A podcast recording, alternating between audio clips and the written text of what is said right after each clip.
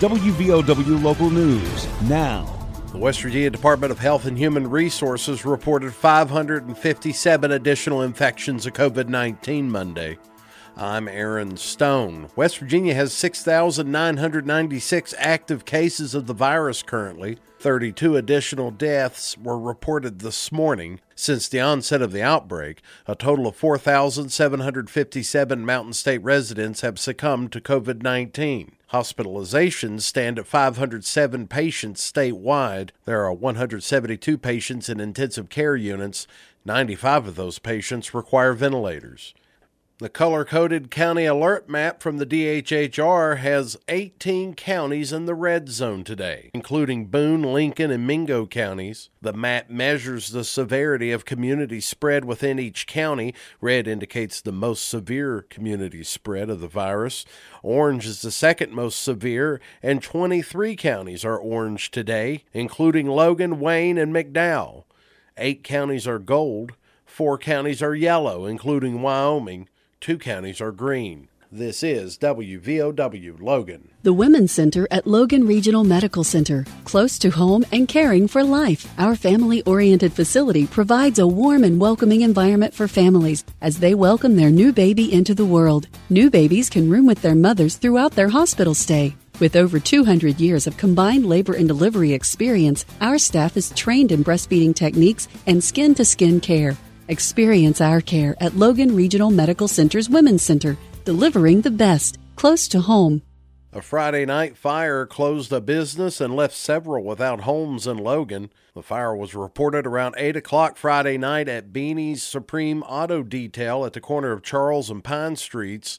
City of Logan Fire Department crews chased the fire throughout about a four foot dead space between the floors of the building. City Fire Marshal Chris Hatfield said the building is closed until it's brought up to code. Improvised housing was created on the commercial property in former indoor storage units in violation of the fire code. However, the cause of the fire has not been determined. Hatfield said the West Virginia Fire Marshal's office will be assisting in the investigation. No injuries were reported.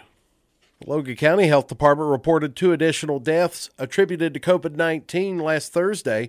Health Department Director Steve Browning confirmed the deaths of two men ages 47 and 65. The fatalities bring the county's death toll to 137 since the onset of the outbreak. And according to the last update from the Logan County Health Department, Logan has 104 active cases of the virus. 17 people remain hospitalized.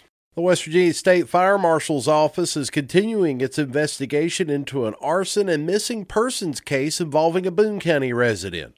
33 year old Lindsay Gale Hawkins was last seen on May 19th walking along Laurel Lane in Ottawa. A suspicious fire occurred at a nearby dwelling shortly after the sighting. Investigators say the fire is incendiary in cause and authorities have found no evidence of human remains in the debris. Anyone with information about the fire or Hawkins's location, you should call 800 233 3473. Police are investigating two deaths after a domestic related incident over in Mercer County. According to the Bluefield Daily Telegraph, the incident occurred in the Montcalm area late Friday afternoon. The newspaper reports that a man attacked two women and fled the residence. One of the women died. Police found the man in downtown Montcalm. He was shot and killed after police said he refused to drop a gun. The Mercer County Sheriff's Department and the state police are investigating and the Division of Natural Resources estimates somewhere between 250 and 300,000 hunters will participate in buck hunting season opening today. It runs for the next two weeks.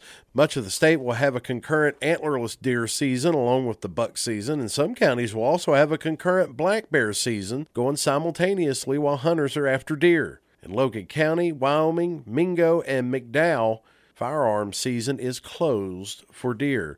Get local news on demand at WVOWradio.com and on your smart device. Here's the Coalfields forecast from the Storm Tracker 13 Weather Center. This is Storm Tracker 13 meteorologist Joe Fitzwater with your forecast across the Coalfields.